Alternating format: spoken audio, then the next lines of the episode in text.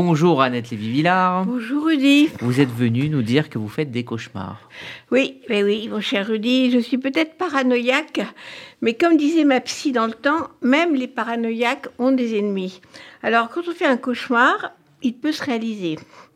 Depuis quelques semaines, c'est donc un cauchemar qui surgit du flot des news françaises et internationales, remué dans un solide bouillon d'angoisse. Tout le monde hausse les épaules, Arrêtez vos crises d'angoisse, Marine Le Pen ne peut pas gagner.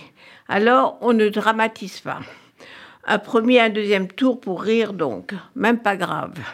Moi, je me souviens pour l'avoir suivi de la campagne populiste de Donald Trump, qui n'inquiétait ni la presse ni les démocrates euh, républicains, les démocrates américains.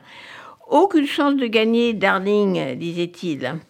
Nationaliste et populiste, raciste et sexiste, l'homme parlait à l'Amérique en colère, à l'Amérique nostalgique de sa grandeur, voulait construire des murs, oublier les programmes sociaux, et se sentait bien avec son pote, le grand assassin Poutine.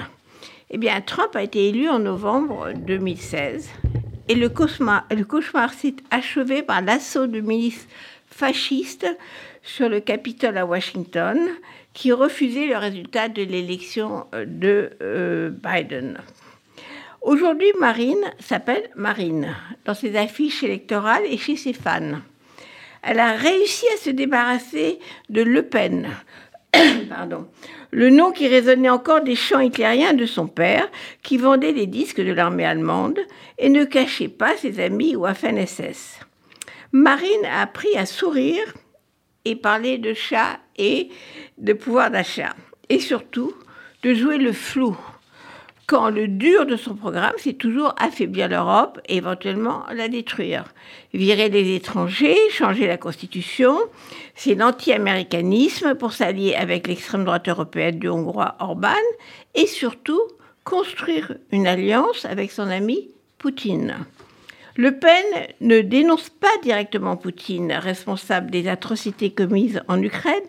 Elle n'a pas de problème avec les criminels de guerre. Elle avait déjà soutenu le Syrien Bachar el-Assad, qui a massacré son peuple. Alors, Annette Lévy-Villard, on entend beaucoup ces jours-ci de la part de celles et ceux qui refusent euh, de mettre un bulletin Macron dans l'urne, euh, cette phrase, hein, pas grave, elle ne pourra pas appliquer son programme.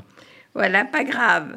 Mais enfin, 44 ou 45 ou 46% de vote Le Pen, c'est déjà un cauchemar. Comme les 2 millions de Français qui ont voté Zemmour, le candidat du racisme anti-étranger, du sexisme, d'une France médiévale contre l'Europe, qui lui aussi a dit qu'il rêvait d'un dirigeant à la Poutine pour la France. Et le cauchemar Mélenchon. Le leader populiste qui a ramassé tous les perdus de la gauche en cartonnant à plus de 7 700 000 électeurs. Mélenchon qui a dit qu'il était pour les bombardements meurtriers de Poutine quand il rasait la ville d'Alep en Syrie. Comme le dictateur russe détruit maintenant une à une les villes ukrainiennes et ensevelit hommes, femmes et enfants sous les immeubles écrasés par ses bombes.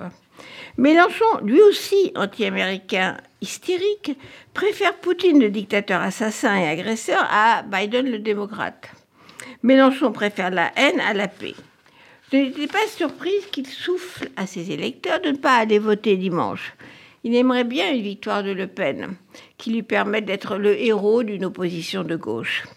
20% de ses électeurs, 20%, vont carrément voter Le Pen dimanche mais la majorité de ses supporters va s'abstenir au voter blanc.